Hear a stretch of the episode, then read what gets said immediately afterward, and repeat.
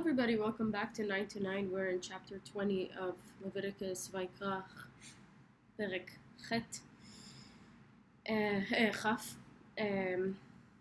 Kaf Chaf um, 20 um, 20 Va uh, yeah, that's all done. Yeah. 20 um, so here it talks about basically the punishment for transgressing prohibitions of the Torah. And it's like some big stuff, like mainly, you know, don't not worship idols. Um, uh, you know, and and basically how they should be put to death if they do certain stuff. Um, like um,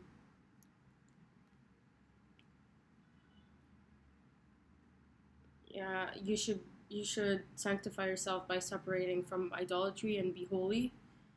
Um, uh, talks a lot about like incest again you know? If a man commits adultery with another grown man's wife um, uh, you know uh, if a man lies with his father's wife and reveal his her it means he has uncovered his father's nakedness. I thought that was really crazy. Um, but also makes sense because a wife husband it's one and any kind of revealing their nakedness by seeing either or is just bad. Um, uh, you know if a man lies with his daughter-in-law you know, um, if a man lies with a man, uh, in as as one with with a woman, it says here. Um, yeah, all of these things, unfortunately, they are written black on white in the Torah. Um, and uh, uh, it makes me feel a little bit uncomfortable reading it, of course. Um, if a man takes a woman who is already his mother in law, if a man lies with an animal, should be put to death and the animal should be killed. This one I like. Uh, this thing, if a grown man commits adultery with another grown man wife, God orchestrates people's lives in a way that everyone should meet the person whom they are destined to be with.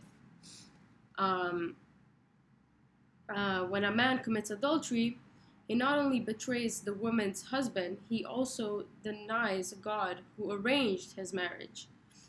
Rabbi Mordechai HaKohen. I like that. Um, why just when I start recording, I start like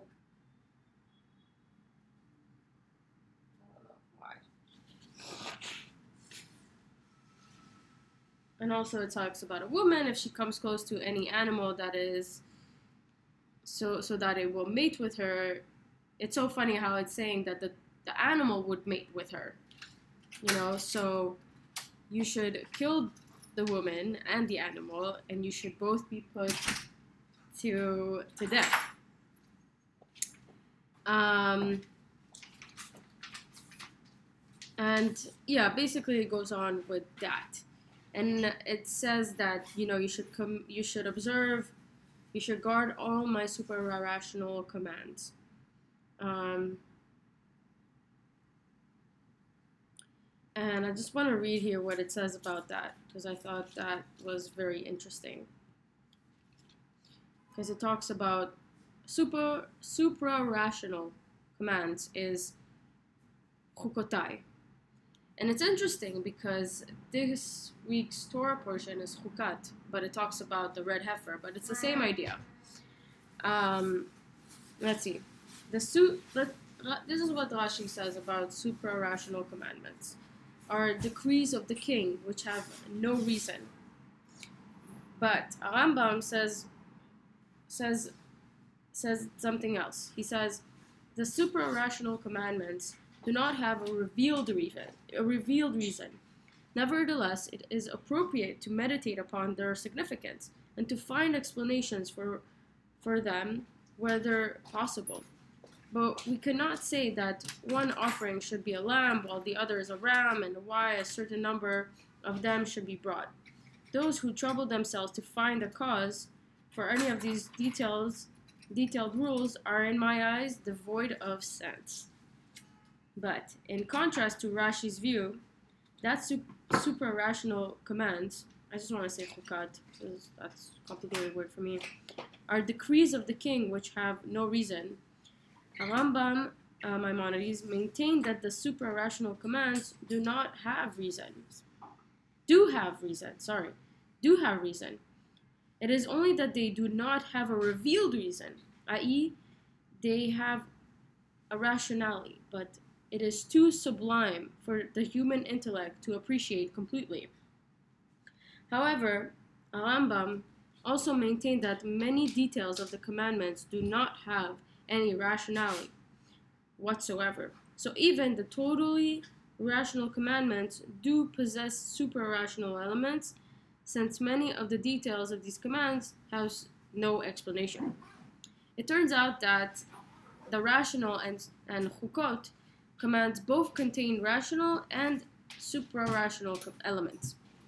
Many details of the rational percepts have no reason, and even the so called suprarational commands also have a reason, but not a revealed one. So when we say that a certain percept is rational or suprarational, we are referring to which aspect of the command predominates. Why is there a need for both types of commandments? This is what I found really, really interesting. Chukot command, commandments foster your unquestioning of sub, sub, subservience to God, as you are told to obey a divine decree that is incomprehensible, un, and or one that we cannot cap. Because if we were able to understand absolutely everything, then we would be like God. But yeah, I mean, in general, I think that's what it is. Um, but not a revealed one. So when we say that a certain percept is sorry, sorry, sorry, sorry, sorry. On the other hand, rational commands promote your enjoyment and enthusiasm enthusiasm in the observance of the commandments since you can appreciate the value of observing such per- percepts. Since God wishes you to fulfill, to fulfill each of His commands with both obedience and enthusiasm, He incorporated super rational and rational elements into all of them. And that is Rabbi Menachem Mendel Schneerson.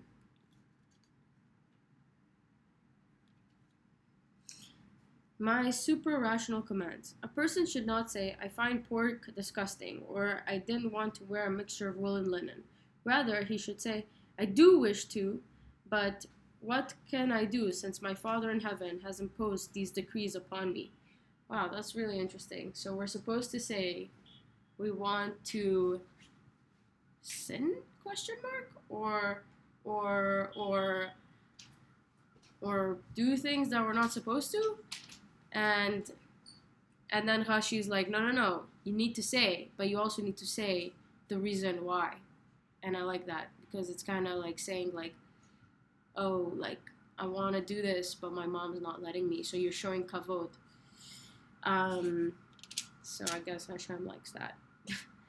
um, pretty much, um, the chapter, the parasha actually is summarized by that you should not follow the practices of the nation that I am driving you out before you, for they committed all these sins, and I was disgusted with them.